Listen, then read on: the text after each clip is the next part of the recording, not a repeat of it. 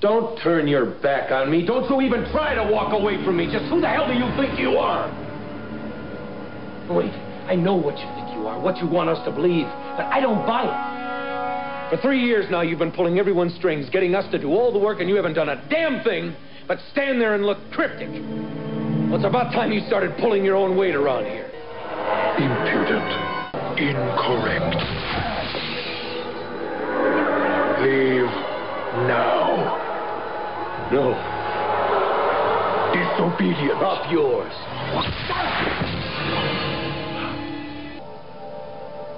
I don't have much time, son.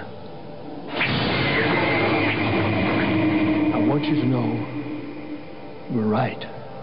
I didn't want to admit that. Just pride, I guess. You get my age, you get kind of set in your ways. That it had to be done. Don't blame yourself for what happened later.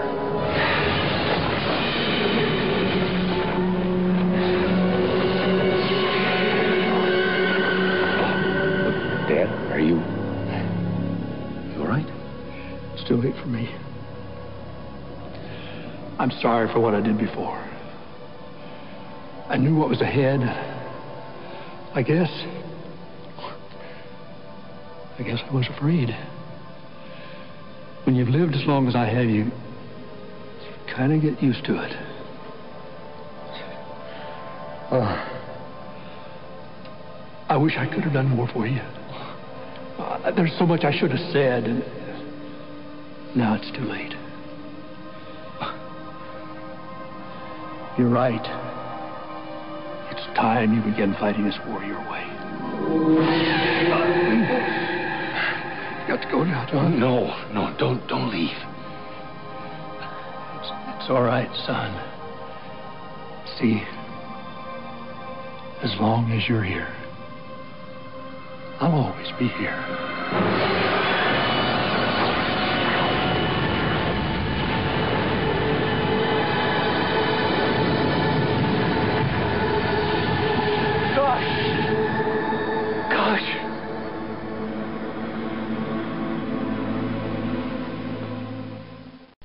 War rages on, None of us can stand up to those ships. can a desperate captain separate his allies from his enemies? On an all-new Babylon 5. You have transmissions holding. Patch incoming signal. Full audio and video decode. Purple files accessed. What you are about to see has never been shown to anyone outside the Grey Council.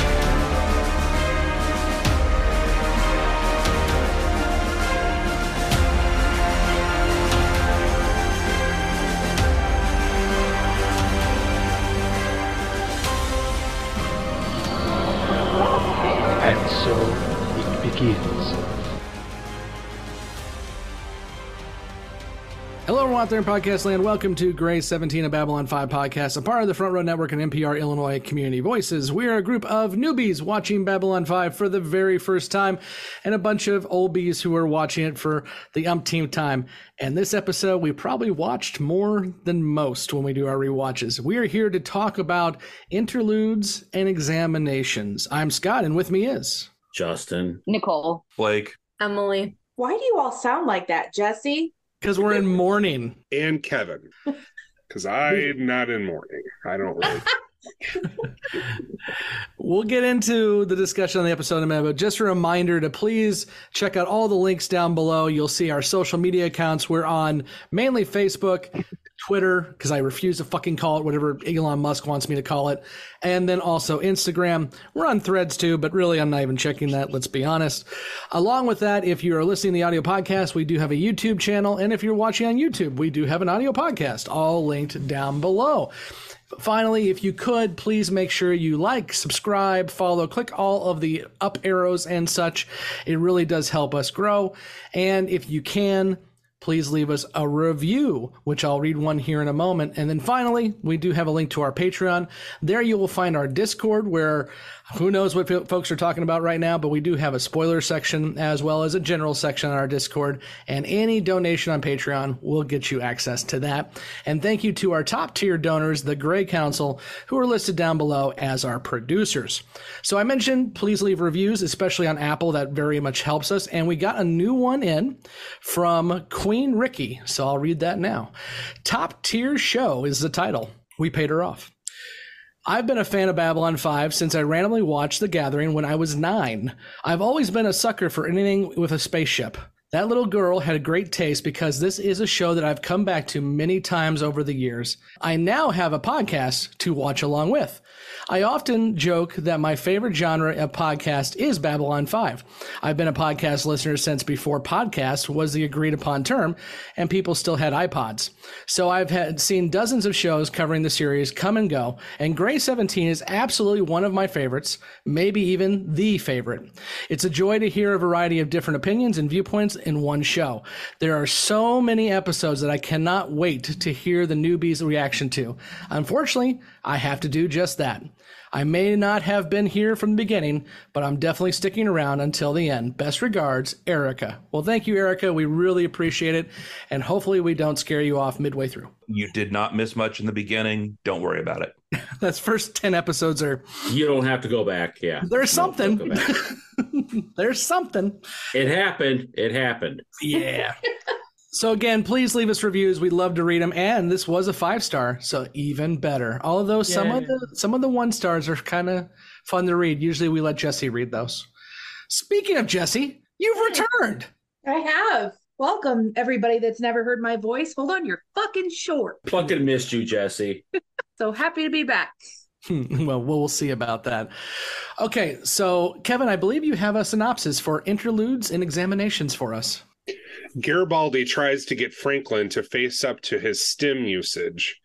Londo waits anxiously for Adira to return. Morden returns first and manipulates the situation to his advantage. The Alliance asks Sheridan to prove he has forces equal to the Shadows before they will commit. Sheridan calls on Kosh for assistance, but Kosh is resistant at first Kosh finally agrees to help Sheridan and later pays the price for his involvement. Dun dun. Okay, so first thing we're going to do is go to our newbies and get their first reactions. But before we do that, Justin, my friend, my buddy, my pal, we have been waiting for this episode for a while. And when you go back and listen to Beyond the Rim, you're going to want to punch us in the face.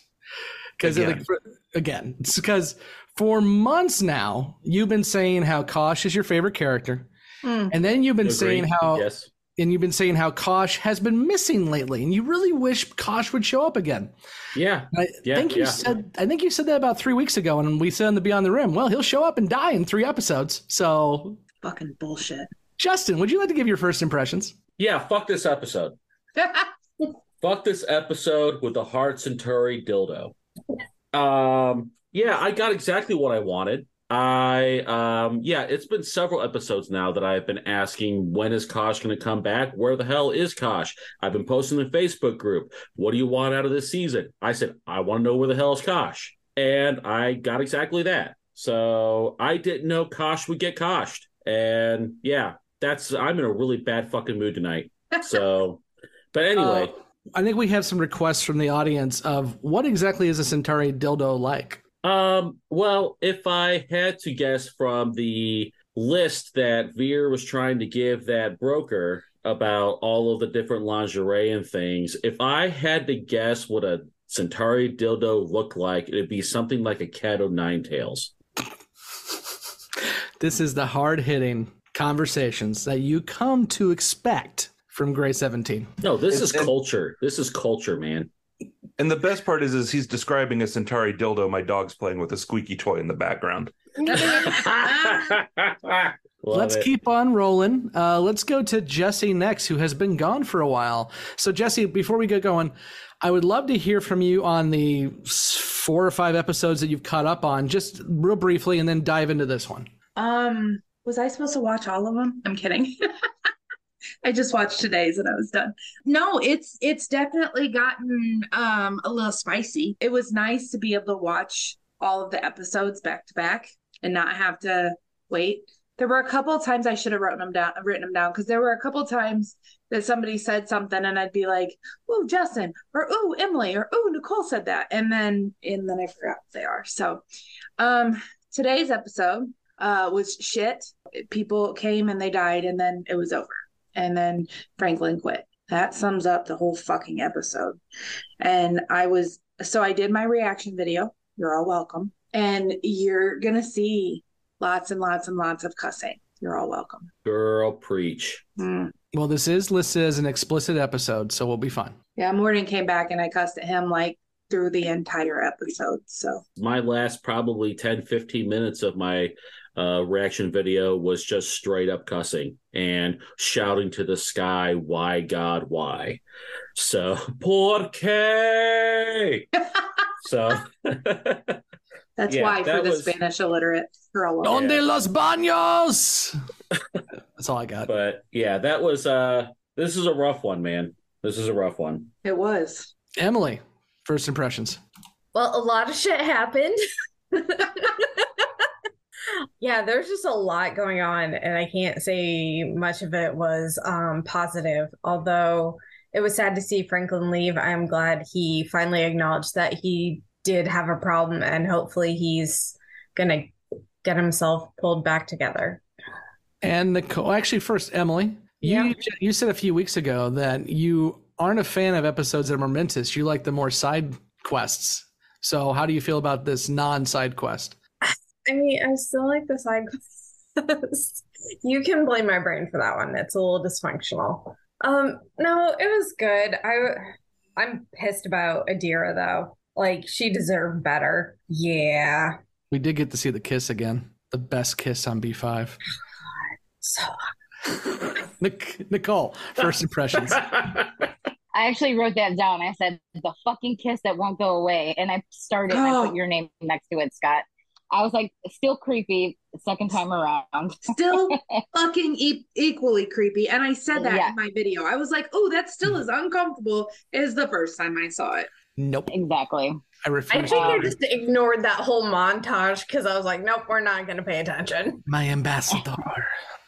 Yeah, it was still weird.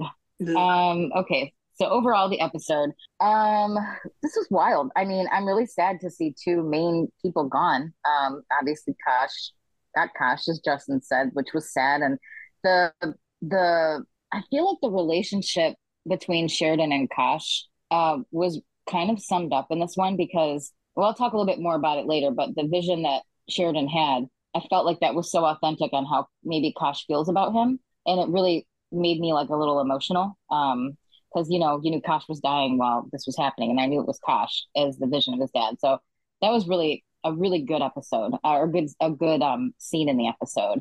Um, and then the Franklin stuff. I mean, you know, when he had his little meltdown in the beginning, and Garibaldi witnessed it, and you know he kept coming for him and trying to talk to him and uh, stuff like that. I'm really glad that Franklin came around on his own and kind of got his head out of his ass and realized he had a problem.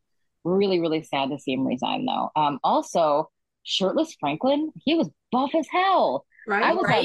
like, damn. I'm like, damn, daddy, you had that underneath your shirt. Like, That was airbrushing. That was airbrushing. Yeah, I was like, can we see that again? Rewind. I was Nicole- very impressed. Nicole, I have to stop you there. There is already somebody who has claimed the daddy title, and it's not Franklin. I know it's Kevin. I know. I'm sorry. Sorry, Kevin. But I was actually, this is a hot take, and I know I'm going to get some hate for this. I was almost more sad to see Franklin go than Kosh. Hmm. Sorry, Justin. Just because, I mean, Can I, I, kind of can knew. we just kick her off the episode now? well, I knew something bad was going to happen to Kosh. I just knew once he did that, he sealed his fate. You know what I mean? But Franklin leaving, I mean, he could have taken an absence and got help, or do you know what I mean? I don't know. I just thought, I just thought it was so sad because it was such a, almost like a moment of despair for him. So it was almost, I mean, dying is sad, obviously, but I feel like his situation was sadder. Like he had to make himself leave something he truly loved, you know? And I don't know, it just made me sad. So you can hate on me if you want. Uh, what is our email address? Grey17? Grey17 podcast at gmail.com. But yeah, that was my first impression. And oh yeah, fuck Morden right up his ass. I hate that dude. With some diamonds. Yes. Yeah, what the fuck was that all about? The whole diamond trade thing going on. And also, shady secure shady count, that security guard, he was shady. Called it right was, off the bat. Was is the inf- uh, the term there since uh, Yeah. he's no longer with us. Yeah. Okay. So I shady count was going off. Let's go ahead and go to our old bees who have watched the entire series. And Kevin, first impressions. Well, I wouldn't say that this episode is enjoyable, it is well done, and I I like the episode, and it's definitely one that you're gonna rewatch. Um, this episode is is tough, especially by the end of it. You you have Kosh's fate. You've got Franklin's uh, consequences coming to him. It's uh it's it's a rough one, but I like I like the direction on this episode. The the beginning kind of montagey kind of thing is very cool. I like how the director did the the end scene with Sheridan's father. Uh, I liked um, I liked how they did the how they filmed the murder scene. I thought that was well done. Again, not exactly an enjoyable episode, but a well done one for sure. Blake. Yeah, I, I think this is one of those episodes where JMS does this thing where he puts out these dull titles and even said this, you know, back on the Usenets. He puts out kind of these dull sounding titles. And these are kind of the ones where you have to watch where he's going to sneak up behind you and hit you with something uh, that he's been building up to. And there's a lot of things that have been building up to this episode over the last, you know, season and a half, even from the beginning, that have been building into this. So I think this is an extremely well done episode. Uh, I really do like Londo in this one too. I mean, you see that final kind of he hits that rock bottom point in this one um, after the death of Adira when it's, you know, let my people be safe, let me take out that motherfucker, and everything else can burn. I mean, he's just there. It's done. Anything else can burn as far as he cares at this point. So I really do enjoy this episode. It's one of the ones, if I'm doing a quick rewatch, just want to hit a few key episodes, this is one of the ones I'm always uh, going back to. Yeah, and you know, we mentioned the P5 score a lot, which is a Lurker's Guide, and this is the top 10 episode of the series. Is rated a 9.31 out of 10. That being said, we still have two more episodes this season that score higher. So more to come. Yeah, for me, I, I, this is one of my favorites. We get a lot of good interaction between Sheridan and Kosh. I think this is some of Bruce Boxleitner's best acting. Uh, he gets pissed off, and he looks like he's pissed off. And then also with this, you get Franklin, who you guys. Uh, I think when you go back and listen to the show from the beginning and watch B5 from the beginning, you'll see that this has been set up for a long time. Franklin's God complex and his drug use go hand in hand, and it has been a slow burn, probably slower than you would have liked because a lot of you dogged on Franklin in first and second season. But here we are. The fire is now lit, and Franklin is resigned. So that's a huge piece. And then also, uh, as Blake just mentioned, the Londo turn. This, I mean, we've seen Londo fall and spiral and fall, but this is really truly where uh, a nail in the coffin for Londo as a good guy because now he's just like let it all burn. I don't care. Let's go ahead and start talking about the episode proper and Justin, you can start. Yeah, I mean, you know, while you're talking on the Londo subject, it was definitely like I was still one of those few people that was holding out hope that Londo would come around. I was hoping Londo would be a redemption story, but you can definitely tell in this episode he's lost. He's gone. And he got played like a fucking fiddle. So it's it breaks my heart because I was really hoping for him to come back and, you know, redeem himself, maybe join the good side, but you know, it's all the what ifs of Darth Vader and everything like that. It's just sometimes you can't rescue the villains and they are just who they are. And to me, this this signals kind of the death knell for for Londo's uh villainy. So yeah, that's that was a really heartbreaking story. It makes me it's I love sympathetic villains. I've said this before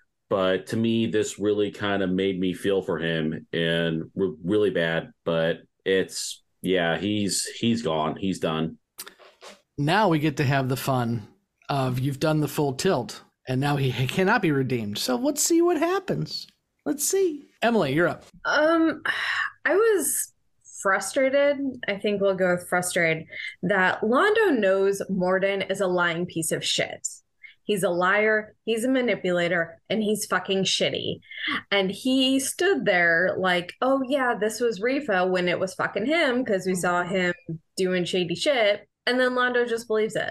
Like he's so upset he isn't seeing what's going on right in front of his face, which was this was a fucking setup. So he would go back to Morden and be like, yeah, burn it all to the ground and fuck everybody else. And it was so just so frustrating to watch him play right into that so well.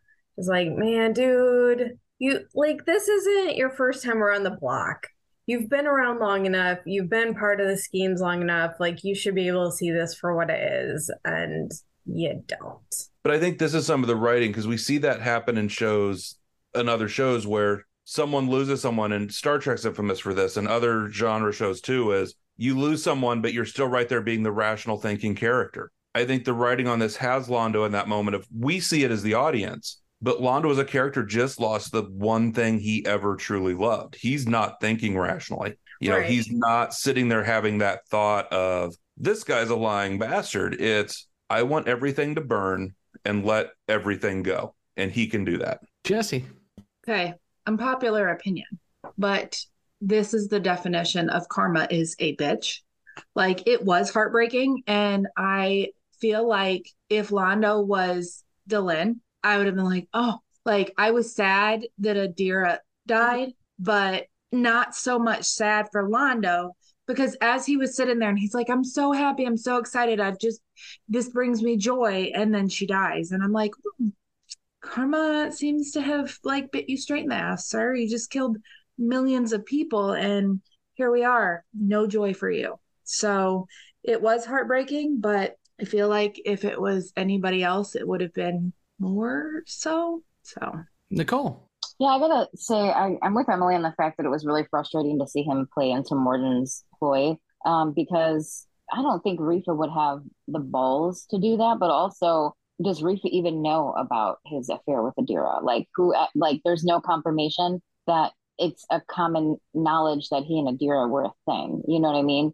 So to look at it logically and knowing who Morden is and knowing who Refa is, I, you know, I would I would see right through his bullshit. But also, like Blake said, sometimes when you are in that moment of grief, you're not thinking straight. So it was really infuriating to see Morden's cocky, snarly, fucking smiling face, like, oh, I'm here for you. We'll do whatever you need, blah, blah, blah. Fuck off. Like, I hate that guy so much.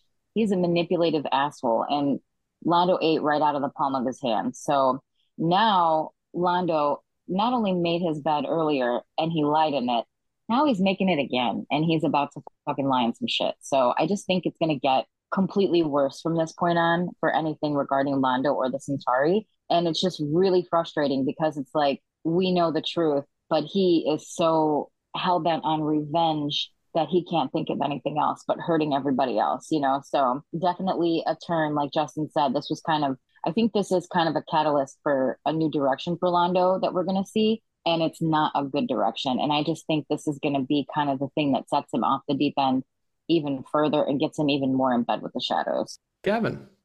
Yeah, I don't think any one of us is going to say that if Adira had lived, that he would have suddenly been, you know, a good guy, you know, happy go lucky, not interested in power and evil. But that was certainly where he turned as soon as this happened. And it it really feels like it's revealing to where Londo really is and what he's drawn to. And the fact that he he turns immediately to revenge because he feels like he cannot be outfoxed or outflanked uh, by the guy that he believes is the problem. That he is so blind to the guy in front of him being the master manipulator. It's it's sad, you know that that it went this way, but it it it is really fascinating you know the the turn that that it takes with this and the direction that he's gone up until now justin I mean, I see what this for for what it is. It's it's all lie on Morden's part because honestly, I really don't believe Refa honestly had anything to do with it. I think Morden told Londo exactly what Londo needed to hear. And also, Morden told Londo exactly what he wanted. He said in the episode, they want a voice and an, and an ear in the royal court. So, how are they going to achieve this? They're going to, he successfully turned Londo into a weapon that they'll, that he will then unleash onto the rest of the royal court. And maybe this is where we see Emperor Londo come to power because we've had this prophesized to us before. So it's, I mean, honestly, Londo completely 100% God made, got made in this. And Morden is taking advantage and using now Londo as a puppet because, you know, it's what Morden does. And he dangles everybody's little sweet affections in front of their face. And then at the end of the day, uses that to destroy them. So, what did that one security guy? Now, did security guy actually die? I mean, he was laying there with his eyes open and looked pretty dead. But then he came in there, and it's like, we'll take him in there. And then the one chick doctor went and took Different him away. guy. But No, it's Different a guy. different security guard. was it a different guy from the It beginning? Yeah, it was. Because that one was beat up down below and he looked like his face was beat up and everything. A different I guy. thought it was the same guy. Nope. Okay, never mind then. Scratch, edit. Go ahead and cut that out, Scott. no, I know. I refuse. I know that's your favorite words. but anyway, going back to Londo, um, I mean, honestly, Morden's at this point going to use Londo to completely destroy the Centauri Empire. So all of Londo's prophecies, he is he is steering right in the path of what the Emperor's wife told him not to go. So it's going to be it's it's going to be heartbreaking to watch. Nicole. I would say this whole situation and everything too also shows kind of how selfish Londo is because um, from the beginning he's been very self-serving, kind of selfish, with the guise of it's all for the Centauri to bring the Centauri to the top and this and that, but really it's all about bringing him to the top and giving him notoriety and clout and things like that. So it really this whole like shift to revenge and like burn the world down, all this, it just goes to show how selfish as a, a person that Londo is. Um, you know, I think that he is so in every endeavor he's had, he's been so dead set on making himself look good. And he even said it's all about appearances. You know what I mean? So it this kind of what's the word I'm looking for? Solidified the fact that a lot of what he does is for appearances and that he is just kind of selfish overall. Who's next? Anybody? Oh, I got something. It might be unpopular. Do it. That's not about Londo. Speak. Right. Seriously, fuck Sheridan for not listening to Kosh. he was, I get it. He was angry. He was in his emotions. He wants that, like, he needs the group to get together, be cohesive to fight the shadows. Kosh was standing there. We know Kosh doesn't say anything outright. He always talks in like riddles and hints at shit, whatever. He was standing there trying to tell Sheridan, this will kill me if I do it. And Sheridan was just like, yeah, okay, I understand you won't be there. Like, Kosh just isn't to fucking show up because he doesn't feel like it. Like, really, dude? And even later, it takes him in a dream to be like, oh, that's what he meant. Like, come on. You're smarter than that. You couldn't have figured it out. I was really irritated by that. I was watching that whole episode. I'm like, Kosh is telling you it's he's gonna die. And that's why he won't be there to help you. And while you'll be going it alone and you're acting like a little brat. But remember, Kosh does also say at the end, this was the right call. I'm just set in my ways and I didn't want to see, but this this was the right call to get everything together. Yeah, I was just annoyed at like Sheridan's apparent refusal to actually hear what he was being told. Yeah, he just misinterpreted it, but I, I see your point. Because you know Kosh doesn't gonna straight up. True. we we know that. You know you gotta try to see below what he's telling you. And it was like Sheridan just didn't feel like putting in the effort. Justin. I mean, I don't know if it's something about Sheridan didn't want to put in the effort, but it's Sheridan was a 100% desperate man. Desperation is a huge mental hindrance to anyone. Yes. So, like, Sheridan's at that point where he is on the verge, and even like the the scene where Delenn comes down to the CIC, and he's you know going over everything, and she's like, "You're working too much. You're working too hard," and he confides in her. He doesn't see a way they can win. Like he's, you know, he's a, even he says himself, like I I have a few ideas, maybe I have maybe something we can try, but he feels like, and it's like I don't know if you want to call it imposter syndrome, but he is sitting there in this in this guise that he feels like he's being dishonest with everyone because he's trying to, you know, kumbaya and sis boomba and trying to rally all the troops together. But then at the end of the day, he doesn't honestly think they can win. So then when Delenn tells him, you'll find a way, you'll find a way, and he gets that point, oh, everybody is like sounding like Kosh now, and then you kind of see the light bulb go off in his head. I really think that he he went to Kosh expecting Kosh because apparently at, at some point a long time ago, which again, me being super frustrated, doesn't see where Kosh was supposed to be teaching Sheridan everything Sheridan needs to know to destroy the shadows. But then we don't see kind of anything that's come to fruition of that. So Sheridan goes to Kosh in desperation. It's like, I need your help. We need a Vorlon attack on the shadows. We need to have some kind of victory to get everyone else on our side. And Kosh says no, you, you know, and is still just being Kosh about it. You're not ready. We're not ready. Whatever's not ready, it's not going to happen. And honestly, it was Sheridan felt like this was his last act. So when he was told no, I I understand him flipping his shit and getting upset and everything like that.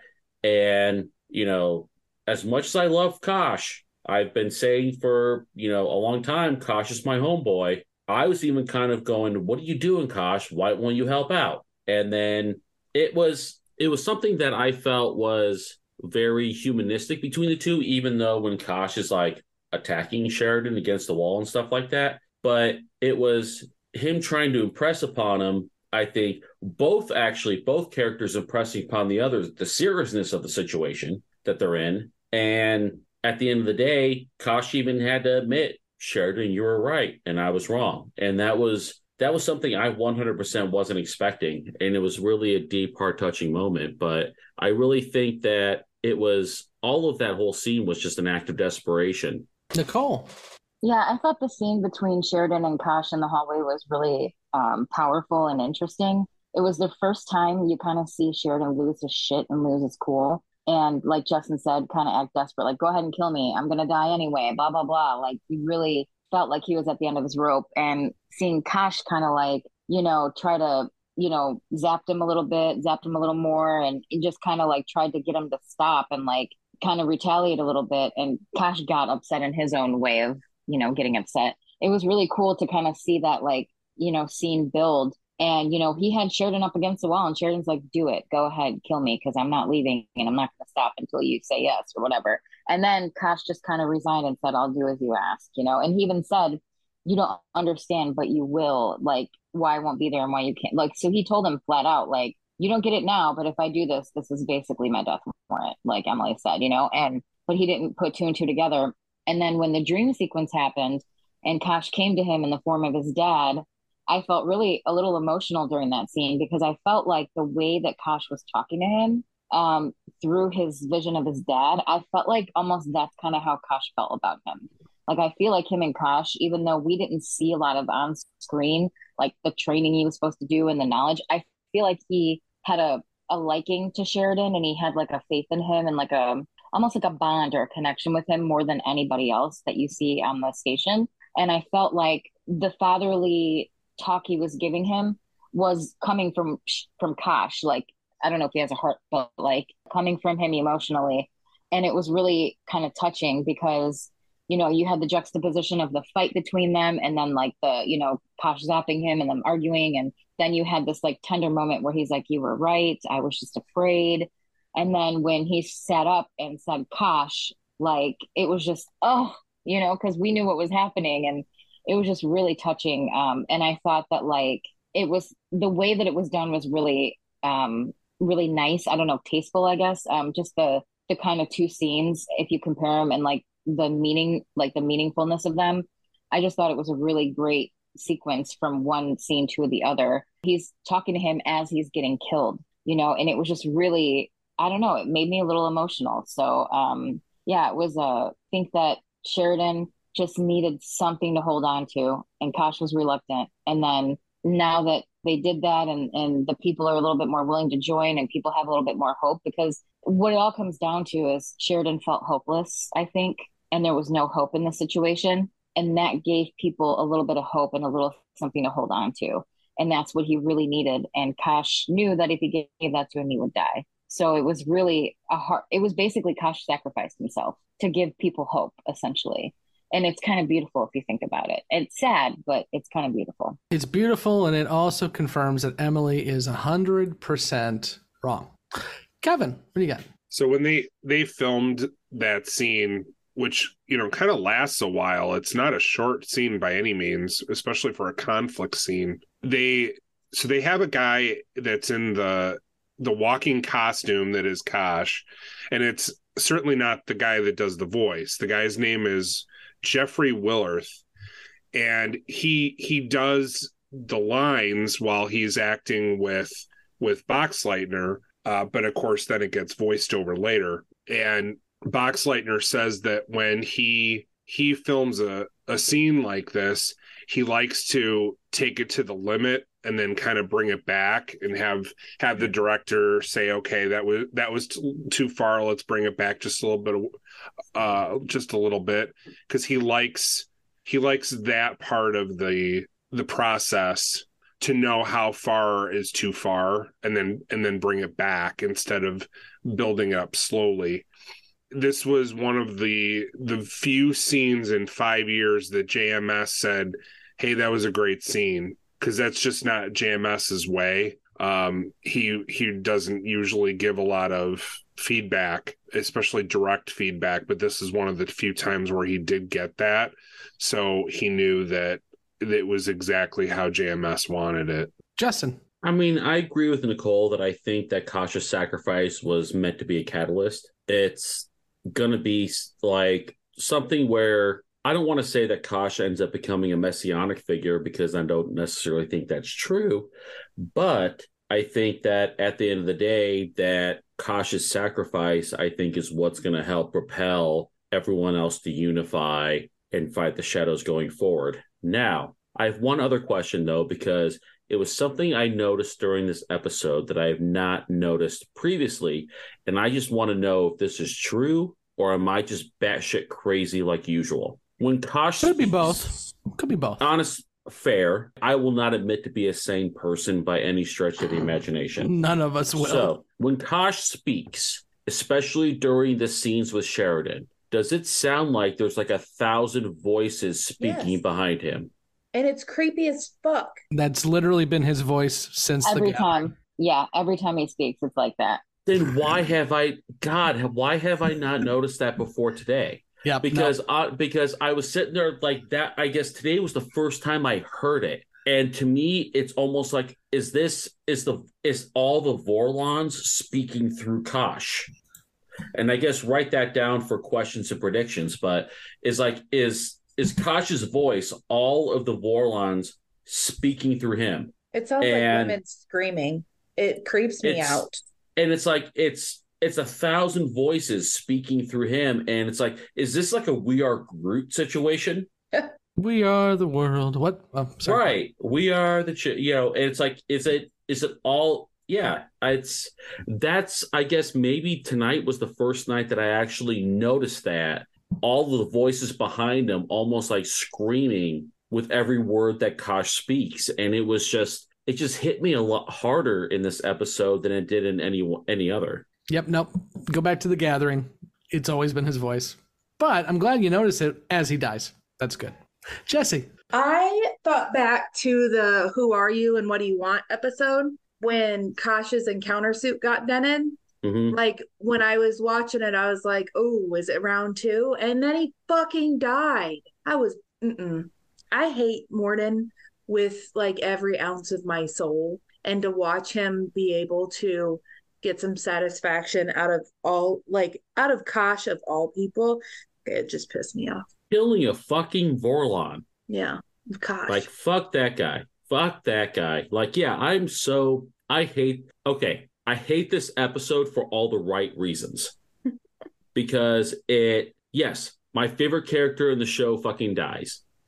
But not only that, like Morden, the dumb piece of shit that he is, ends up kind of winning the episode. And it just, oh, it's just so infuriating. It's the, er, honestly, the night is darkest before the dawn. So I really hope things will come around, but it's, yeah, this was a, it's a wonderful episode. It'll probably go in my top 10 favorites of all time, but I hate this episode at the same time. Nicole. Well, if you notice too, Morden didn't come by himself. He brought like a bunch of those little shadow fuckers with him.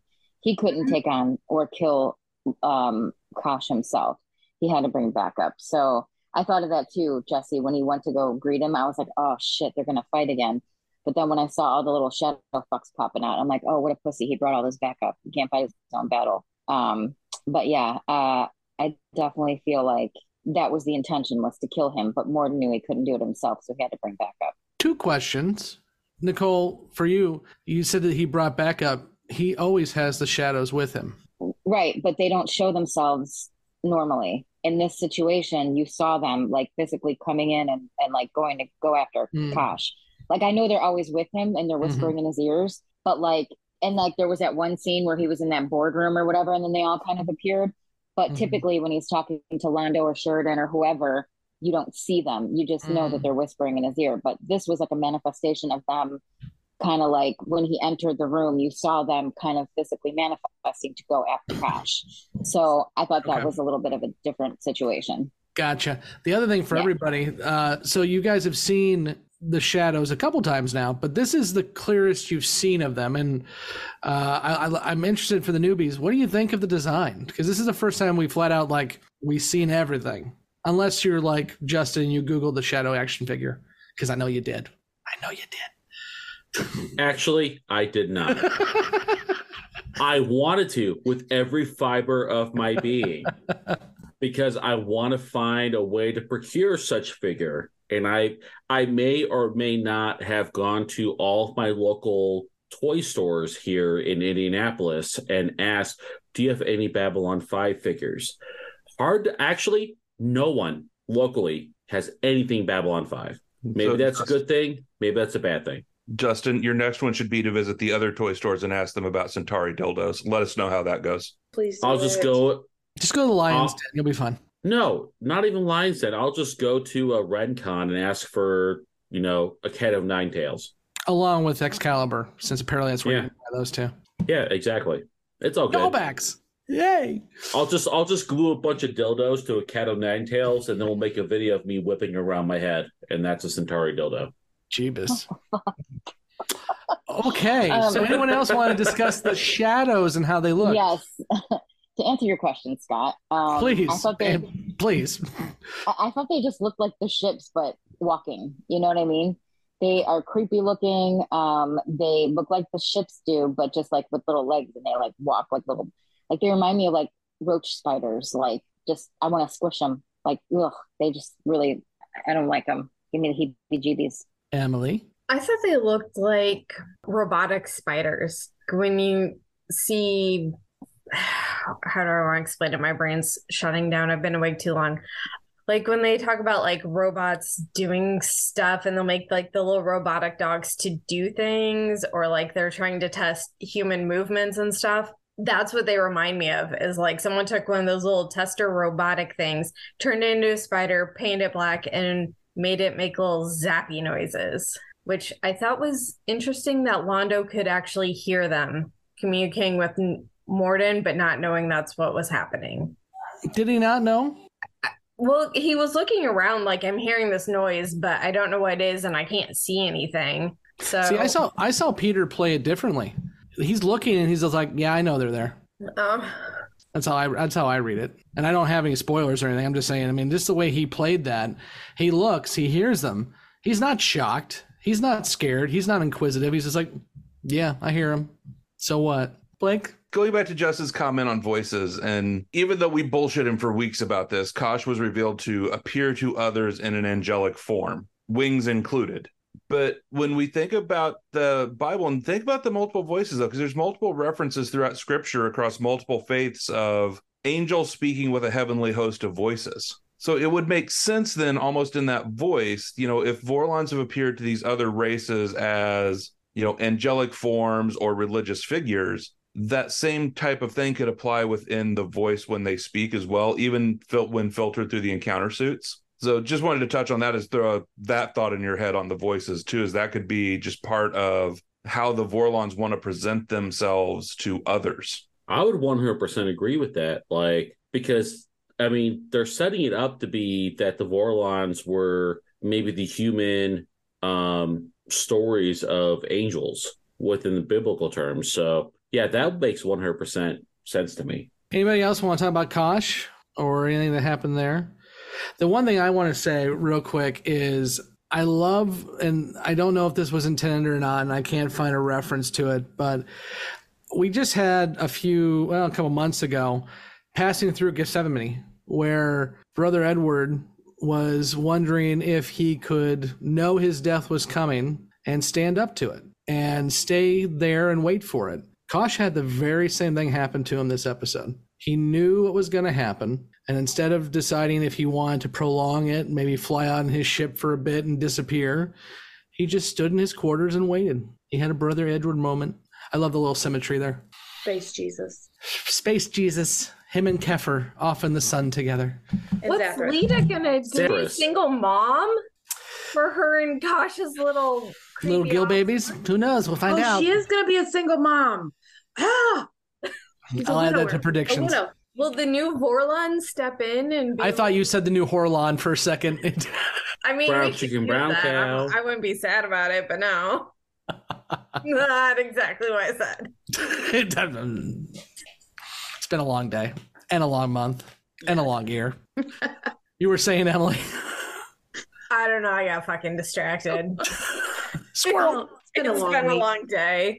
So the one that we we talked about Londo, we've talked about Kosh and Sheridan. The one that we haven't talked about yet, except for in first impressions, is the Good Doctor, Doctor Franklin. I'd love to hear from you all on that, Nicole. I just want to reiterate, reiterate one more time how hot he looked with no shirt on. I just had to get that out. Um, but uh, yeah, I was really, I mean, this, like you said, Scott, this has been a very slow burn, and we've seen this drug use over time starting to get to Franklin and deteriorate him a little bit. And when he lost his shit in the med lab and gave the wrong PSI and went off on the doctor and went off on Garibaldi, like the biggest the biggest sign that you have a problem is when somebody who loves you confronts you and you basically flip out on them and and push them away and you know get aggressive or whatever which is exactly what he did to Garibaldi when he approached him to you know try to help him and you know coming from Garibaldi who has a substance abuse problem himself with alcohol he would be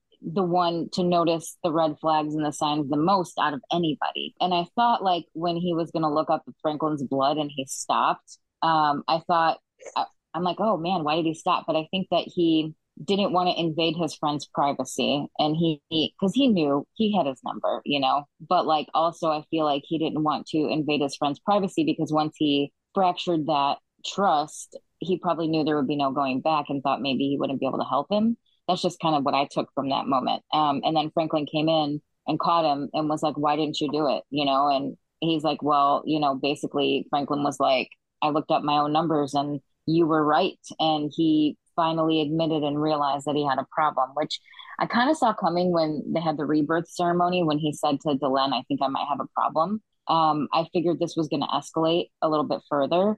Um, I did not expect him to resign, however. Um, I did figure he would talk to Sheridan unless, you know, um, Garibaldi did. But I'm glad that he was the one to talk to Sheridan and be open and honest about it. I just wish maybe he would have taken a break and gotten help or something or taken a leave or instead of just resigning. But I, I think what he said, he's got a lot of stuff to figure out. And like you said, with his God complex and his drug use, it kind of goes hand in hand. I think Franklin does have a lot to kind of sort out and figure out. I'm hoping this won't be the last we see of him because I like him. I've always liked him, even though he had some moments that were problematic. Overall, I've always liked Franklin. So I really hope that we see him again and I hope he gets his shit together. But the whole you know, from beginning to end, like with Garibaldi and him, like it was it was really touching to see Garibaldi trying to help him because he knew like what he was going through. So I just it was another sweet reminder of their kind of friendship too, which was kind of nice. Kevin. I really got to hand it to the writing on this one because and and the acting uh, is also top notch. Um, because I, I saw some writing where Richard Biggs talks about this and he's like, well, it it never works where someone else tells you you're you're an addict. Almost never. You know, it's it's always got to be something that is the the rock bottom catalyst for um getting getting better or at least realizing that you have a problem. And you you got to hand it to Franklin. It was almost losing a patient that woke him up to okay there's there's really something going on here. And it's it's a sad story but it's a well written you know story because you know addiction doesn't happen overnight. So the fact that this has been a you know almost a full 3 season burn on this is pretty realistic and it's great writing. Jessi. I found it interesting that the conversation was going on between Garibaldi and him because Garibaldi in real life was an actual addict. So it was it was interesting to watch him confront a character when in real life he was probably going through similar things. Um point number 2, and this is where you need to hold on to your fucking shorts kids. I didn't ever like Franklin, and I'm not sad to see him go. I'm kind of actually interested to see who replaces him. So um, we'll see what happens. He's no longer with us, correct? Yeah, unfortunately, Richard Biggs passed away several years okay. ago. I assumed that hard, you would be. Yeah, hard interviewing him after I said I hated him. Hmm, so. Sadly, no. Don't hate him as a person. Just didn't like his character much. Yeah, Blake. So I think with the scene with Franklin and Garibaldi. I love that bit from Garibaldi when after he doesn't do it and Franklin asks why. And it's, you know, after everything we've been through, if you can't trust me and you can't talk to me, what's the point? Right. Um, and it's just that kind of revelation from Garibaldi of, you know, if you're not going to help yourself, I can't do it for you. And just that whole, the whole power and the dynamic of that scene, the two acted it very well. Mm-hmm. You know, one and one of it is knowing what Jerry Doyle was in his yeah. real life yeah. You've got addiction in the background of Garibaldi as a character. And then even, you know, it's been a while since we've referenced JMS's book on this show, but you read through JMS's own experiences through his own family with various forms of substance abuse and the impacts on his life through that. Um, and for me, we've I've said it before, is you can see where he he's written his autobiography through this show at various points. Mm-hmm. The one and thing this is one. Oh, sorry, Blake. Uh, so, yeah. The the other painful thing about the fact that it's Jerry Doyle playing Garibaldi in this scene, and this is actually related in JMS's book as well, and I won't say when because we don't know when Mr. Garibaldi exits the show or does doesn't. Uh, is when he filmed his last scene, uh, there was drinking involved, and Jerry Doyle, just to spite JMS, drank in front of him because he wanted to show JMS that he doesn't have a problem and he doesn't need wow. to be told he has a problem. And of course, we lost Jerry Doyle to addiction uh, a couple decades later. So there's a lot of meta contextual stuff in this whole scene with Biggs and Doyle. What did Biggs pass away from? Heart uh d- yeah, I don't know if it was heart, heart disease, but it was heart attack. Yeah, and it was. But it wasn't anything like addiction or alcoholic related. No. Like um, so there okay. was there was a fa- there was a panel at Phoenix Comic Con, and I will not say who, but one of the other actors in the show um, was talking about people they had lost, and one of it came up was Richard Biggs. Right. And this actor was talking about how out of all of them, you've got people on there who have used substances. You've got, you know, Jerry Doyle. You've got others who have you know, eat like crap, chain smoke, do all this other stuff. Sure. But Biggs was the one who they said every morning was the first one up at the gym, doing all the healthy stuff. Nicole pointed right, that out too. You know, lecturing all these other people. And, you know, he had this heart condition that uh very unexpected. Like it was not known. It was not a expected thing. He passed really? Rather quickly and unexpectedly. Yeah, he was well, actually that, I, one of the he was actually one of the first main cast members to pass. It was early 2000s. I mean, I guess that first. kind of makes I guess that kind of endears the actor to me more often because like I have a family member, my one of my uncles, uh, my oldest uncle, my dad's older brother, who uh, was in the Air Force, was fit, was you know an amazing like specimen of physical fitness, dropped dead of a massive heart attack at 34 It's insane. while in the, while in the active military. So so yeah, okay, that's that's heartbreaking too. Well, unknown heart issues are the number one killer for men and women, but more so women, because Yeah. the problem with heart issues is they come up and sometimes it's too late before you realize they're there. And I know this because I caught mine before they killed me. Yay. but I've done a lot of research on it and and yeah, like the the problem with heart issues is that sometimes you don't know you have them or they come up and, and it's too late basically. So mm-hmm. definitely get your physicals every year, people. Emily, you're up. All right, now I gotta try to remember what the hell I was gonna say. I did like the interactions between Garibaldi and Franklin because Garibaldi really was a good friend. He was, you know, he could see Franklin had a problem and was really trying to help him without trying to destroy his life in the process, which isn't always easy or possible. And I did find it interesting that he went to the other doctor because it seemed like he wasn't just trying to get information, he was also telling her, I see it too, and I'm gonna try to get him help, as opposed to like, you know, just give me the information. It seemed like he had concern for her too, because that was putting her in a bad work environment, you know? And he's like, Yeah, I saw what happened and we know this is a problem and I need your help so we can get him the help he obviously needs. And I I thought that was an interesting way for him to go about it cuz yeah, he could have he was honest, he could just hack in the system and find it, but he needed her help to figure out where to look to make it easier. And I was kind of surprised she helped him a little bit. Like she wasn't going to give him the information, but it was kind of like, well, I can tell you anyway because you'll figure it out. I'm kind of hoping we see more of her. I think she'd mm-hmm. be an interesting addition to the group. Nicole. See, that's why I like my guy Garibaldi. He might be rough around the edges. He might have made mistakes. He might be inappropriate at times. He might be a little bit hot headed, but he genuinely has a heart of gold and he cares about people. And it's very clear throughout the seasons with his relationship with Jakar, with his friendship with Franklin, and just his. I, I just, I fucking love Garibaldi and I'll always stand for him. He's my homie. Anybody else have anything they want to add before we get into questions and predictions? I just want to sh- shout out the director on this episode because I've referenced a couple of times that I really like the the style. Apparently, they storyboarded the beginning of the episode with the Ivanova voiceover and the wipes um, between scenes, and I really thought that was well done. So, my hats off to Jesus Salvador Trevino on this one because I I really liked the way that this one was put together from a di- directorial standpoint. Emily. So I know I've actually complained a lot because we've seen characters make poor decisions or not seeing what's right in front of their face because of emotions. And I feel like obviously that was the intent of the writing because that's what happens. We've all done it ourselves. You know, we've seen people we care about do it. And I thought it was actually done really well because watching it, it created that real feeling of frustration like, oh my God, how can you not see this?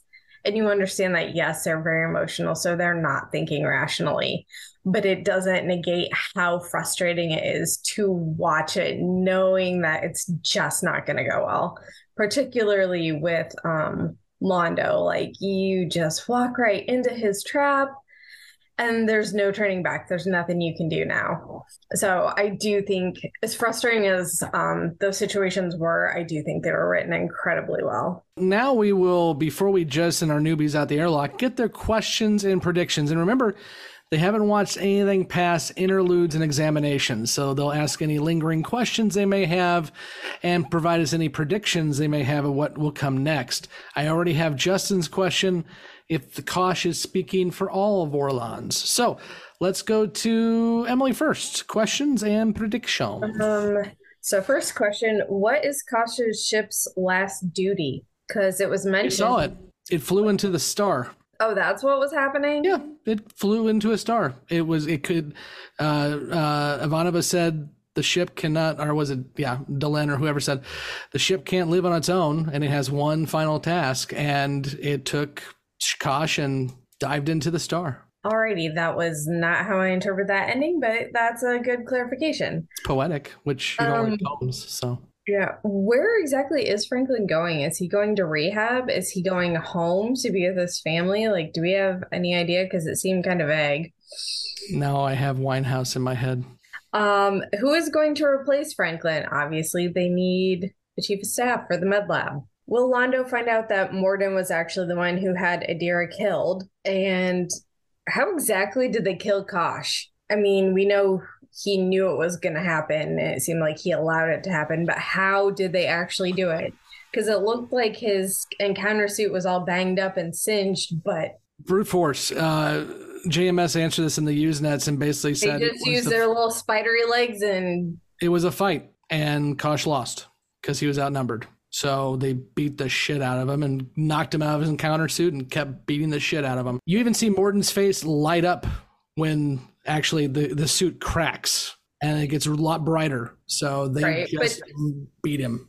not knowing what form he was going to be in outside of the suit because the one time we've seen him it was all kind of up to interpretation of who was looking at him so i wasn't sure what the form was for them to actually attack Wouldn't that be a wonderful question for later? I think that was a. Okay, we're moving on. Wink, wink, nudge, nudge.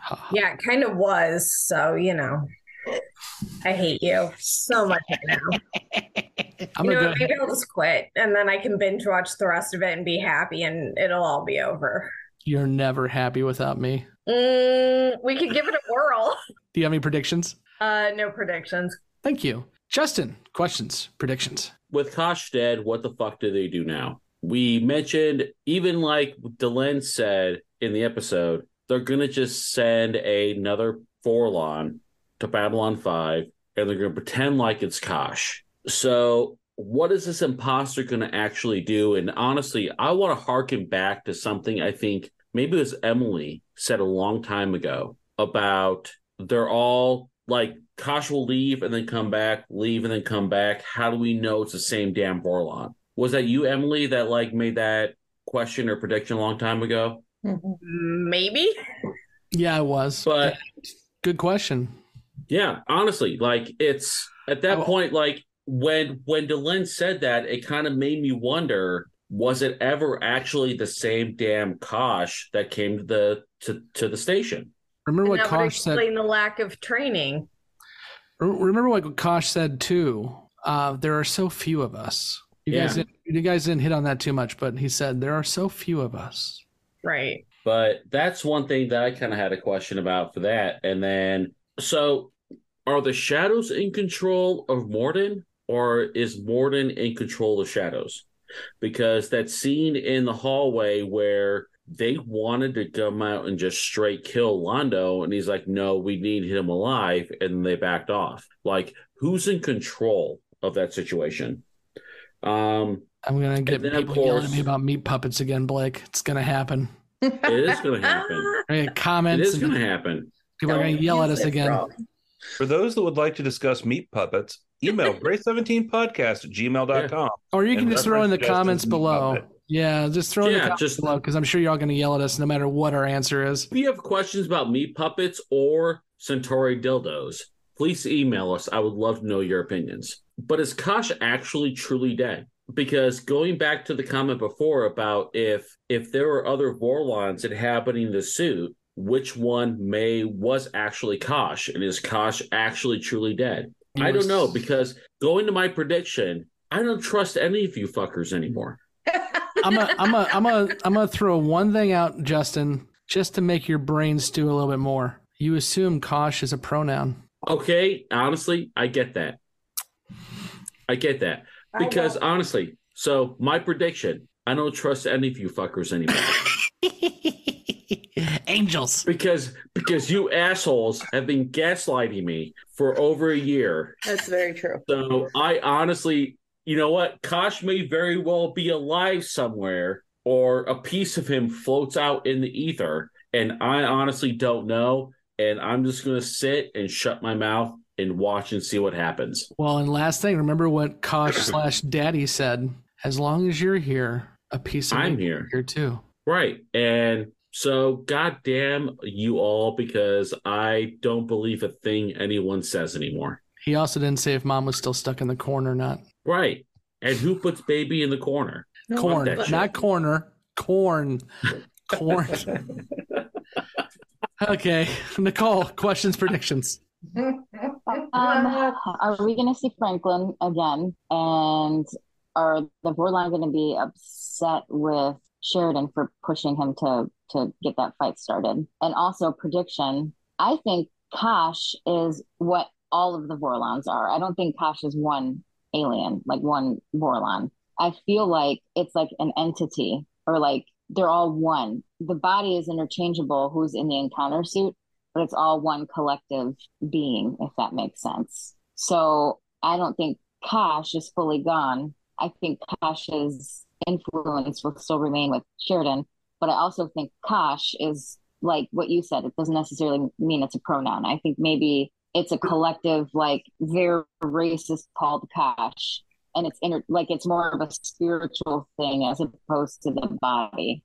It's more of a spiritual, like it's a higher power. So you can send your marijuana to Nicole Also, um, at Grey17podcast at Gmail. no gummies, gummies. I don't smoke. Okay, edibles only, please. but anyways, yeah, I um. But anyway, other than that, I think my only other prediction is that we're gonna see the downfall of Londo continue. Jessi. I think that um, everybody took all of my questions. My questions were like, who replaces Franklin?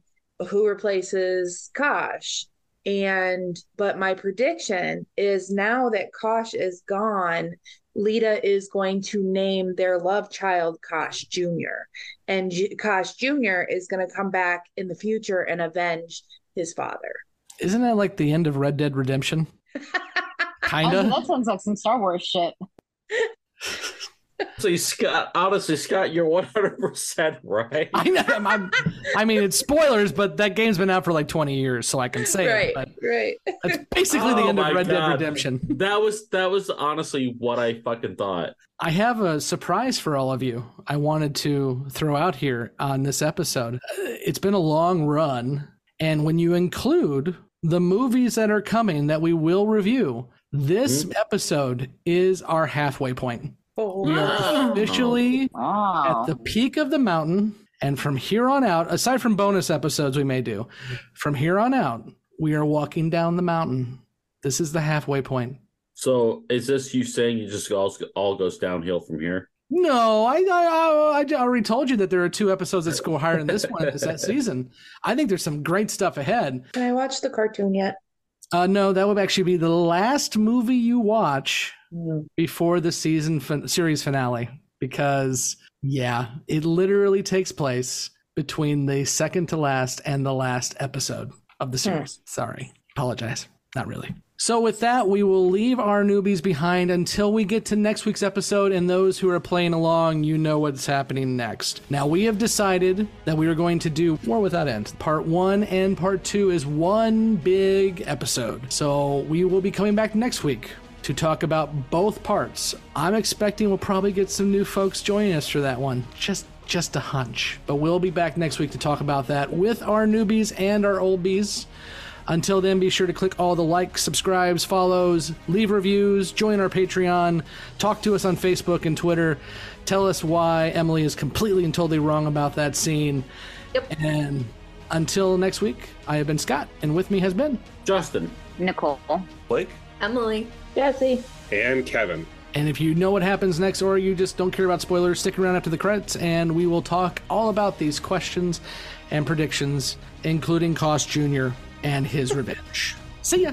fucking beautiful. This podcast is my present.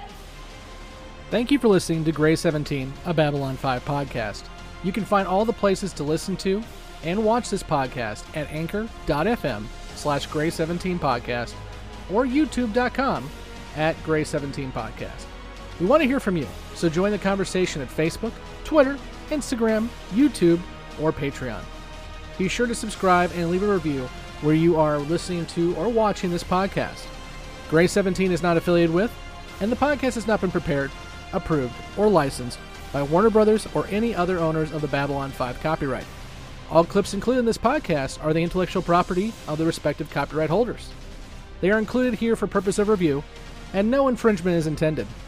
The opening and closing themes are available from Falling Matter on YouTube.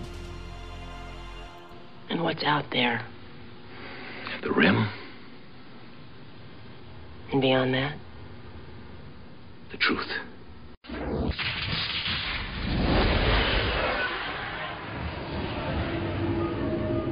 Welcome back to Beyond the Rim. Again, final warning there will be spoilers from here on out. We have Jess and the newbies, but we've also gained a Mike who happened to not be with us when we were recording the main show, but has graced us with his presence. So, welcome, Mike. And we'll get talking about everything else that we couldn't talk about before the newbies left about interludes and examinations.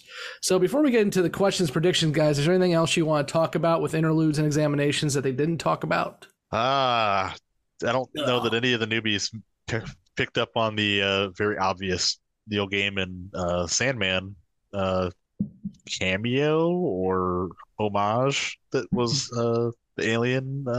I forgot what the race name, the names of the two alien races. It was something we hadn't heard of before, but the one with the trippy helmet that is very clearly the the helm of Dream of the Endless from Mhm. Neil Gaiman Sandman. There's Which- no doubt about it.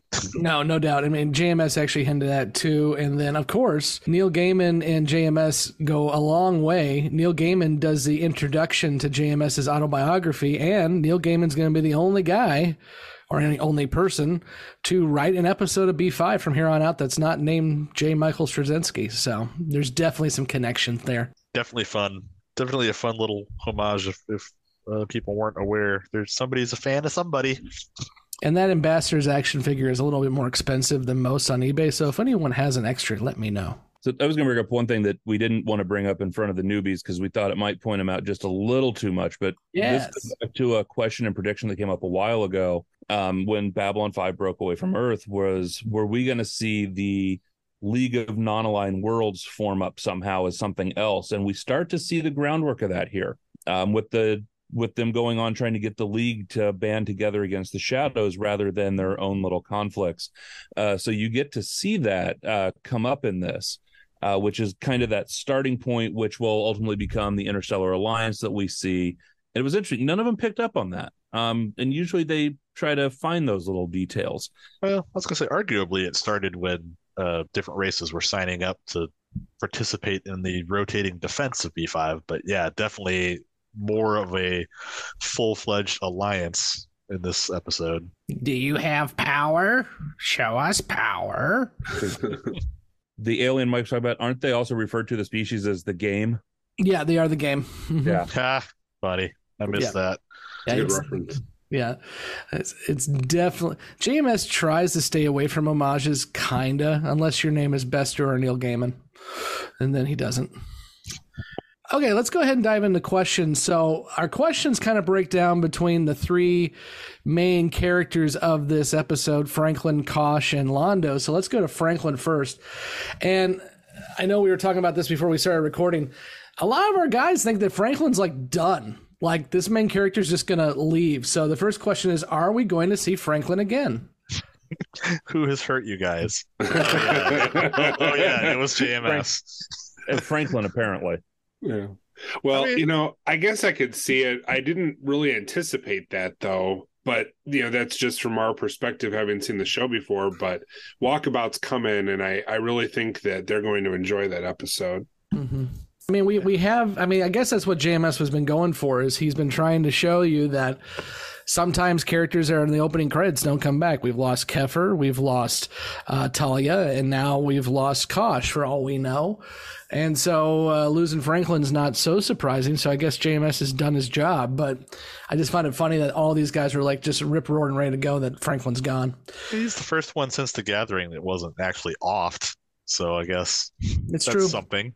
Yeah. Well, I than guess technically we don't. that has its own. Yeah, as I was gonna say technically we don't know if Talia actually got offed or not, but She was dissect. You were last seen, yeah, with her being escorted off the station, very much alive. yeah, we'll get our Sinclair answers next week. That's Stay true. tuned. So, uh, next one is if Franklin's not go leaving forever, where is he going? For a stroll. Just down below. He's going to be cranky and tired, much like me in the morning. But You he's know, going to I- have that momentary uh, hookup with the singer. Yes, that's a depressing episode. Thank you for But that. he'll also get laid in addition to being cranky. Yeah. and then who will replace Franklin? Nobody. Franklin. Back. A sober Franklin will. I think I they they did kind of make it to where if this uh if this was going to continue that that Dr. Hobbs would be potentially somebody who could take over. And by the way, she's named after a fan, a Dr. Hobbs, who uh won a contest and so got her name in the show. It is it is kind of funny to me that they never really introduced a, a a backup or an assistant or anything that was like a reoccurring character Yeah, for I mean, Franklin. They've tried a couple times like that. The the doctor who honestly I thought it was the same doctor. The uh, when I forgot that it was not. When we have believers, uh, that one who kind of pushes back on Franklin. She could have been a fun one to bring back now and then, but they don't. Yeah, I guess that's what I'm saying is, you know, we had Lou who reoccurred a couple of times for Yeah. for Garibaldi, and you know he was eventually kind of replaced with Zack, and Mm-hmm. technically you've got Corwin that's kind of like a second fiddle for for Ivanova, but Yeah. you know you've kind of had a rotating stable of nurse and or doctor of the week uh, for Franklin, and it makes sense story wise that they don't really have much of an option to replace Franklin because well they're not connected to Earth anymore, so they can't exactly just like go surf resumes, but Go on Indeed, find somebody. Guess you could go the TNG way and, you know, introduce Dr. Selar in one episode and then just refer to her for the rest of the series and never show her again. Anything would be better than the season two Doctor, but let's not go there. Oh, you know what? Okay. I, I swear I'm not a contrarian, Kevin, but Pulaski wasn't bad. She wasn't as she's good. awful. She's never a bothered me. She's Crusher. awful. Yeah, Scott, never you're right. me. She wasn't bad. She sucked. It was a retread of McCoy, but she was bigoted towards Data, and it was just awful. for one episode. Data. Okay, let's keep on Babylon 5 here. So let's move into Kosh territory. And the first one is Kosh truly dead? oh yeah. Well, eh. there's a piece of him in in Sheridan. So yes, he's dead ish. Every time I hear that, I think Sheridan got an STD. Sheridan Sheridan is Kosh's Horcrux. Oh God, we've just brought in another franchise. yeah, we did. Yeah, but got uh, the, like the scar on his cheek from it. Oh no. so Kosh will be referenced. Kosh is spirit, soul, whatever will potentially be referenced. And of course, because of timey wimey travel, we will see Kosh again a couple more times. Specifically, we'll see him at the end of War Without End. We just won't have him referenced. And we'll see him in, in the beginning. So we'll see some Kosh action again. And then I quote Justin here when it comes to Kosh being dead. What the fuck do they do now? Get another Kosh. Yeah, Well, and Kosh get is purple Kosh. going to s- still serve a purpose a couple of times, and the Vorlons will still pretty much be the Vorlons, and they're they're big pains in the ass. Who finally the newbies will eventually realize how how truly bad the the race of Vorlons are. Yeah, even how they're not the is a good guys. Yeah, So, so what's going to happen to Justin? You know, now that Kosh one 1.0 has been taken out, what's going to happen to Justin when he gets Kosh 2.0, only to get Kosh 2.0 taken out? Oh, he was going to hate Kosh 2.0, even if Kosh 2.0 wasn't a jackass, but he is.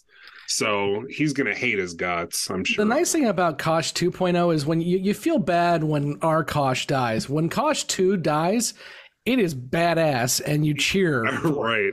It's also, I, I, I made this, this reference in the main show, uh, is uh, the newbies haven't seen the full Vorlon form yet. We see that when we kill Kosh 2.0.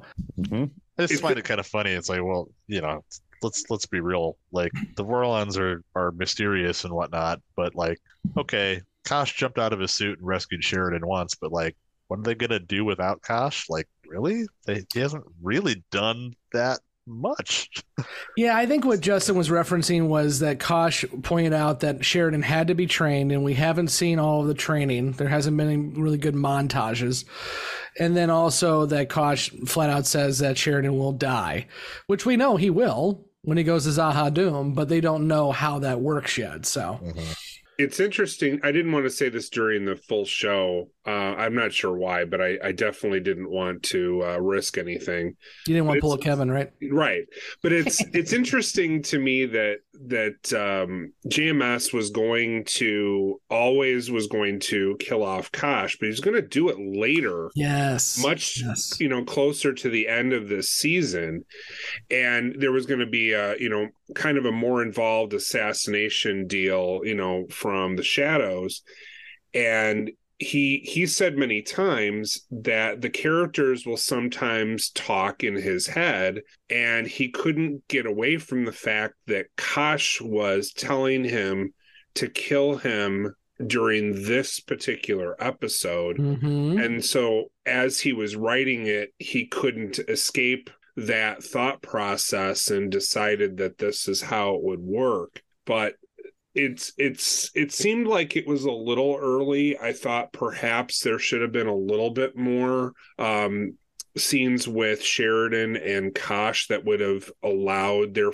to be a little bit more of a uh emotional tread for or thread for this but I, I think it was well done the way that it was but i think perhaps it would have made more sense um a little bit later but you know that i'm not going to second guess jms Or No, but I mean, I I'll say this too because I didn't get to share my you know initial thoughts on the episode because I was lost in hyperspace. But uh, I kind of agree, and that's kind of my takeaway from this whole episode is is I do like this episode, but in general, this episode feels like one that is. I'm not going to say that that it is itself rushed, but I feel like the events that take place here are pushed forward further than maybe I would have done Hmm. or or you know especially like I, I realize it's it's probably as much about the medium as anything like if if this was a straight up novel you know there would be many more chapters that came before this in which you know the shadows declare open war and then everybody languishes and suffers for a while.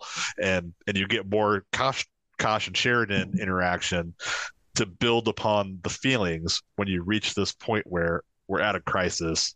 We have to take some kind of drastic action to pull the other races together. We have to take some kind of drastic action, Kosh making a big sacrifice and ultimately getting snuffed for it. You know, it this being pushed so far forward after the events that have that, that we've seen just just did leave me not not unhappy, but it just left me feeling a little wobbly about the whole thing. Like none of it had quite the weight that it should have had.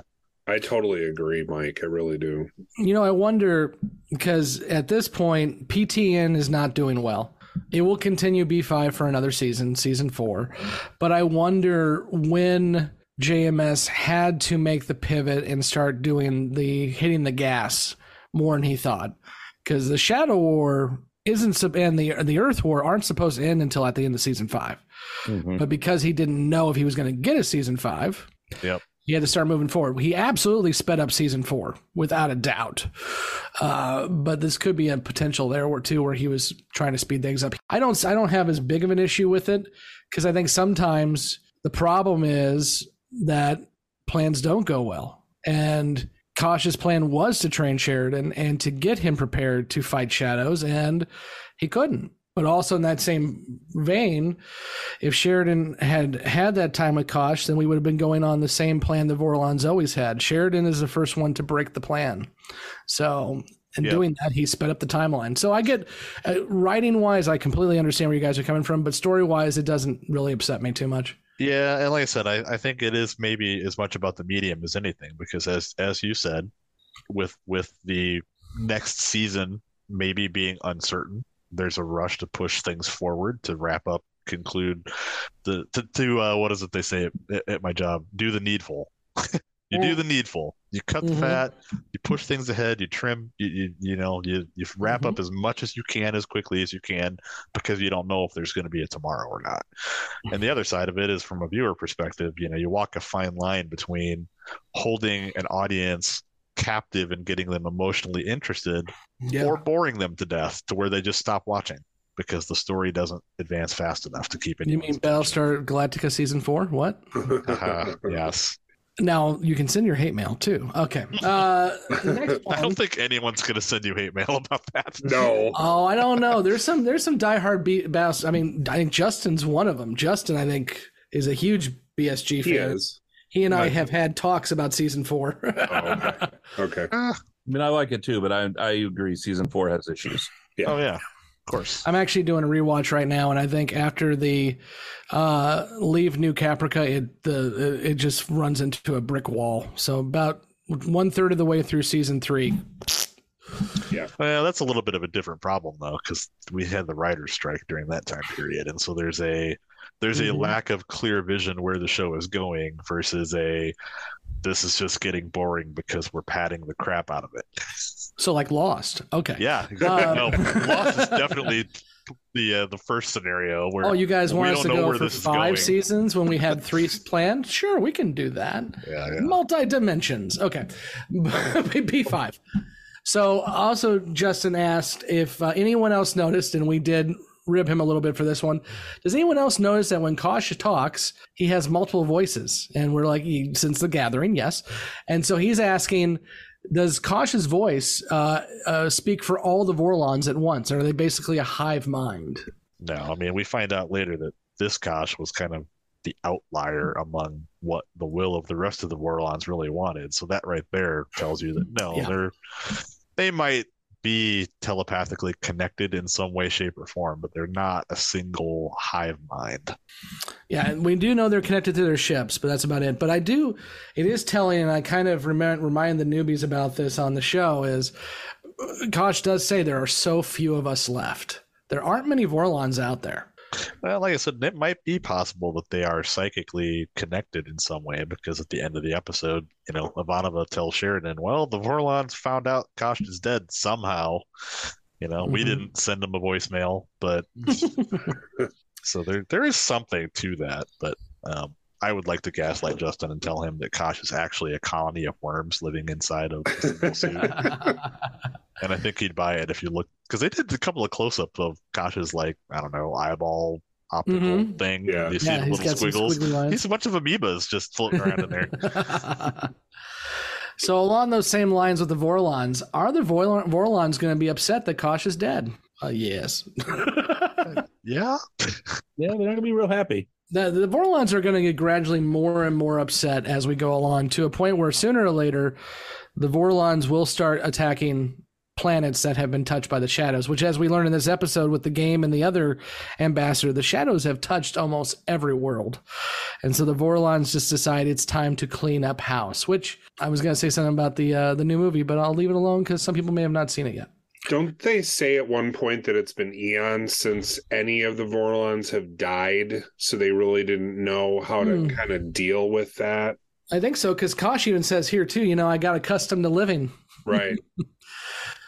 What will Imp- Imposter Kosh or Kosh 2.0 or All Kosh, All Kesh do when he gets to the station? well, he's kind of a dick. So So what are they referring to? Because they don't know Yeah, that they a new should know ambassador's coming. No, no, they do. In the in the episode, Ivanova flat out says the Vorlons are going to send somebody else, and they want people to assume it's Kosh. Uh, okay. Okay. Yeah, I guess that way. All right. Yeah, because they say, well, Kosh just you know randomly disappears for weeks on end, so we'll just say that new Kosh is Kosh. Claudia Christian gave them another spoiler. this one was in the script though, so it's fine. But yeah, I mean, he uh, Kevin's right. He's a dick. He is going to be somebody who truly believes in the plan, which is the shadows and the Vorlons play in the sandbox, and whoever survives survives for the next cycle. And he's going to get his ass killed because uh, Sh- uh, Sheridan's got to get him off the station, and that's a fun episode to watch a Vorlon die. I have a question. So Kosh knowing that the shadows were going to kill him for his for his actions or the Vorlon's actions, I guess, doesn't that point to there being some sort of unwritten understanding between the shadows and the Vorlons? Yeah, they they usually don't get involved with each other. They let each other play. Like we we we had that with uh was it um Coming of Shadows, I think, question mark, where Morden and his shadow buddies kind of beat up Kosh just a little bit, give him a little dent. Right. Because Kosh pushed back on them trying to play with the the Earthlings. They're not for you. Yeah, I mean, it it does kind of seem like maybe there's a little bit of a gentleman's agreement that's formed over eons. Mm-hmm. And I also look at it a little bit if you pull in, I mean, we know JMS has pulled in historical allegories into B5 as well. Mm-hmm. Look at some of the proxy wars between the US and the Soviet Union. I mean, we never engaged directly with each other, but we sure as hell interfered with other, and both sides did. You're talking in past tense as we're sending more and more weapons to Ukraine. Didn't say the problems had been resolved. No, yeah, it's, it's just it's not these- past tense. yeah you, you've got you know nato and russia playing with each other via ukraine uh, but you know looking at the middle east of some of the issues there between the soviet union and the us afghanistan Mhm. being an example and others so you've seen this even in current Yes. past current history so hmm Good point. you determine you know who's the shadows and who's the vorlons between the us and the russians though Oh, this should be a great Rorschach chest. Say in the comments, kids. We'll see who's who. okay, so now we're done with Kosh until we get to predictions, but we have some Morden and Londo questions. So, will Londo find out if it was Morden who cured, killed Adira, which it absolutely was Morden who killed Adira? Are you are you saying that we have Morden to talk about? Ha, wah, wah, wah. That's the dad joke of the night. Good job. Thanks. Do you have nothing to add? Just as the No, dad that joke? was it. Sorry. I'm, uh, Excellent. Yeah, Londo will find out. One Londo will up. find out. He's still going to take out Refa just because he fucking hates Refa, but he will find out about Morden as well too. and it will be a great episode when he does Yes, yes. I think he finds out though after the the uh killing of Refa incident. Yes, he does. Yeah. Yeah. Yeah. But he still, you know, he he still enjoys killing Refa. It Well, doesn't yeah. matter. he doesn't regret that No, No. why would you? Are the shadows in control of Morden? Oh God, here it comes. Yeah. You can start sending your comments in right now, down below on YouTube. Go for it. I know you will. Are the shadows in control of Morden or vice versa? Oh, are you talking about the whole meat puppet thing? Yes, because Morden Yeah, does he's a meat puppet. Okay, well, but the shadows do say we should kill Londo now in their shadow speak, and Morden says no, we need him alive. So Morden at least has some agency. Some doesn't mean he's not being controlled though. He's just a shadow in a man suit, and the, yeah, I don't. Think, Oh, I don't think he's that. I think he is like a human, but you think he's actually like just a shadow in a man suit? I I kind of lean that direction. Oh, really? That's a new one. I, I always figured like he was a zombie Morden. Well, I was going to kind of go that same way because we've we've already seen, you know, the Vorlon can put their spirit into people. We've seen that we've seen Kosh do it with Lyta. We know Sheridan has a portion of Kosh, but I'm thinking, uh, what's the old man's name? Uh, Z'ha'dum? Is it Justin? Is that the? Yeah, I call him Mark Twain, but yes. Yep. Mark Twain, according to Scott.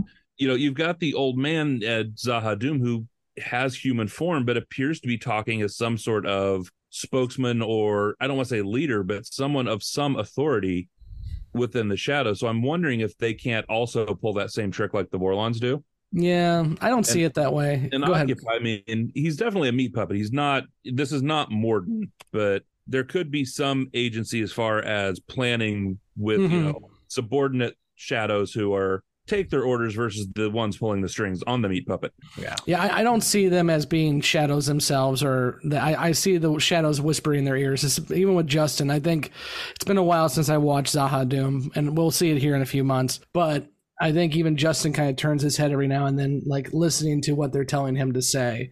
But Justin does also say they basically get put on ice until they're needed. So I, that's where I think that they kind of, you know, when they need somebody, they pull them out of mothballs, they stick them in there, and they let them go. Oh, see, I'm I'm reading that as they pull out a, a suit out of the back closet Mm. and hop in.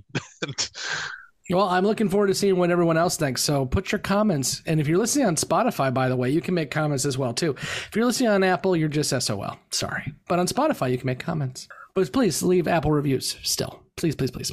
Let's move into predictions now, guys. And the one we already answered, and that is prediction all Vorlons are one entity, and it is a collective of one Kosh. Nah. Nah. Kind of, kind of already put that one to bed. Unless you want to go with my worms theory. No, I don't think the worms theory, but I do think that there is some kind of telepathic or quantum entanglement going on to where they can talk to each other and feel each other, but they're definitely single, uh, independent entities. They're Jedi. Oh, for God's Oh sake! God, no. We're not. So that doing means Kosh Jr. must uh, come to power. No, we're not Only doing this tonight. bloodlines No, work. No, I'm saying no. I'm telling you, I'm going to say one thing, Kevin, and you'll be fine. no, I'm not. I'm not. Com- I'm not going to comment on you, Kevin. I promise. Oh, the the single most powerful scene in Star Wars. Single most powerful scene in Star Wars for me. Here we go. And I'm 100% serious when I say this. Is the little kid who uses the Force to pick up the broom, because that tells me anyone can use the Force, and the rebellion is growing, and then they fucked it up with Rise of Skywalker. The end. Okay, now that Kosh is gone, Lyta will name her son Kosh Jr., and he will come back for revenge. As For the all our- record, we don't know what the fuck this person was on either when they asked. they still think that Lyta has Kosh's baby in her. No, like this is just no, this is not Kill Bill. Uh, I said Red Dead Redemption because that literally is the last like 15 minutes of Red Dead Redemption. You meet the guy at the water and you shoot him. But yeah, no. So Lyta does not have Kosh's son. There is no Kosh Jr. But Lyta is going to be very upset that Kosh is gone, and it's going to move her character along in ways that sometimes are good and sometimes are not, depending on how you feel about Byron. Anything else you guys want to add about uh, interludes and examinations? Is this the the time when Londo gets played the most during Hmm. During the series? I think so. Yeah, I think Yeah. so too. Because he actually was full tilt, like, I'm not working with the shadows anymore. And he was actually winning. Right. Re- Refa had stopped talking to Morden because Refa's scared for his life. The Centauri are pulling back and not fighting everybody. And Londo is still gaining power without the shadows. So he is still on his path to Emperor, one way or the other. And Morden changes all that with one vial of poison. Yeah, he really plays him pretty perfectly uh, from a you know sinister stand, standpoint. Yeah. and it was all coincidence. Am I not? Am I wrong? Like it didn't. It didn't seem as though Morden knew anything about No. Madeira being there before. No, he had to go got to the flower guy Yeah. and say, "Hey, I, I missed the meeting. What's going on?" Which okay, the way it's they the all pick guy's up, the way they all pick up on Always. asinine things, though. Why none of them decided to pitch a fit about a shop owner giving away someone's personal details? I was waiting for that. I, honest to God, was waiting. For Blake, that's because you work for a state government, and so you know all about PII. That's was saying because we've all been victims of exactly that at some point. But yeah, no, I mean it's it's uh, just a happenstance. Uh, Adira was arriving at that time, and Morden was there at that time. Although I assume Morden's on the station more, and he's not at this point. But yeah, it's it's all happenstance that this happened when it did. Londo, Londo is Londo. On how many other agents does does Morden have aboard B five? No, that's a we saw question. we saw at least what two, three this episode alone. He's got his own little his own little mob They- working they let him down they, below. They sneak Yeah. him on. They yeah. Well, and I think that kind of answers the question there too, Blake. I mean, he's willing to off that guy and get his diamonds back, which means he's got other people he can rely on. So they're Mm-hmm. expendable, which means there's a lot of them. and he doesn't have infinite diamonds. Oh. Got a limited supply of sparkly shit. when you're a million year old uh, race, you can have all the gems and jewels you want. I'm going back now to Chrono Trigger, where you take the moonstone and you put it back in the past, and it becomes the sunstone when you get back. No one knows what you're talking about. Oh, Chrono Trigger's just a great game. Great game. Okay, guys, I think that wraps it up for this episode. Of course, as I mentioned already, next week is going to be a double feature. We're going to be doing War Without End, parts one and two because we didn't want to force the newbies to have to wait a week. So we'll be talking both those episodes together next week, and I'm sure we'll have a little bit of questions and predictions to talk about after that episode. I've been Scott, and with me has been Mike, Kevin, and Blake. Be sure to like all the buttons, click on all the subscribes. I know only half of you are still subscribed, so subscribe. And be sure to leave us a review and join us in the conversation. And if you want to join us in our Discord where we do talk spoilers, you can join our Patreon. Until next week, when we do some time traveling for the second of three times in this series now, we will uh, see you then. Tune in to listen to Jessi explode. she loves time travel. She loves it.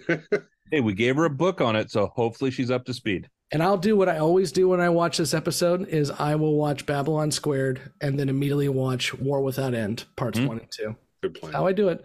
And there's only two points in Babylon Squared where they don't line up, and it's mm, you know that's pretty impressive for shooting thing three years apart. So and having major changes to the to Yeah. the makeup of the show. yeah, see y'all. Good night.